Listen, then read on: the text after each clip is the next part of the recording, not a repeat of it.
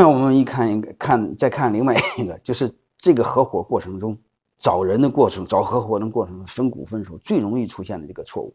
第一个就是我们按出资比例占股，如果按出资比例占股，你会发现我们草根创业你占不着大股，谁能占得大股？你当地的土鳖土豪，也是你找的投资人啊，或者是你找的真的投资人，他可能会占大股，因为你是按出资占股嘛，对吧？说白了就是你只要按出资占股，有能力的人就会占小股，有钱的人会占大股，这就违背了我们的合伙人股权设计的底层的原理。还有一个按约定出资占股，因为现在出资可以认缴。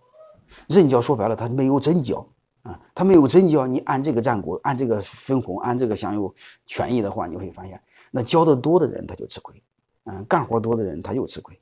还有一个天塌下来个儿大的顶着，那个大股东一般公司有难，他会把剩下的钱补上。那些真的小股东按认交出资，有一部分他没交的，他就不一定能补上。这时候你会发现，如果是你按约定的出资的话，就会出现一个现象：鼓励了坏人，奖励了坏人。惩罚了好人，这个是不可以的。那我们该怎么办呢？我想说，按应该按实交享有权益，按认交承担风险。就是说白了，你实际出多少钱，你就占多少股份啊，享有多少投票权，享有多少分红权。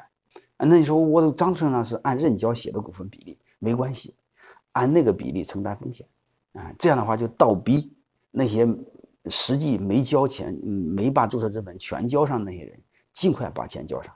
因为你不交上一点好处没有啊！公司倒霉的时候你还必须按这个承担风险，这种约定对公司最有好处。还有一个呢，就是让投资人占大股，让投资人占大股的时候，对这家公司发展非常不利。你说为了投资人大，他又不干活，让他占那么多股啊？还有一个投资人投了很多企业，你的企业的好坏对他来说就是百分之一都没有，他又不关注你，他本来做不好，而且这种投资人占大股，上市都上不了啊！你瞎忙活再给别人做。还有一个让提供资源的人占股。啊刚才我说过，提供资源的人最多占个干股，嗯，兼职不能占股，啊，兼职想占股可以按投资人的身份占股，投大钱占小股是可以的。还有一个离职者不退股，这事先没有约定好，这是也是不可以的，啊，事先必须约定好。我一会儿还会讲怎么退出，啊，就是啥意思呢？就是你们几个人合伙的时候一定要约定好，嗯，谁退出股份也退出，这是第一个。第二个呢？就是不好好干活，也也要被退出啊！你不能说在这入股的时候，其他人干活你不干活，你还倚老卖老，光等分红，那哪行呢？嗯，所以这个一会儿我在退出规则的时候还要讲，啊，嗯，不得不不但离职要退股，是不好好干也要退股，因为合伙人合的是你的能力，而不是合的是你的钱。你要真想想想倚老卖老没问题，你投大钱，像投资人一样投大钱，那你可以半道不开除你，干不干都无所谓。所以我们这个概念要要。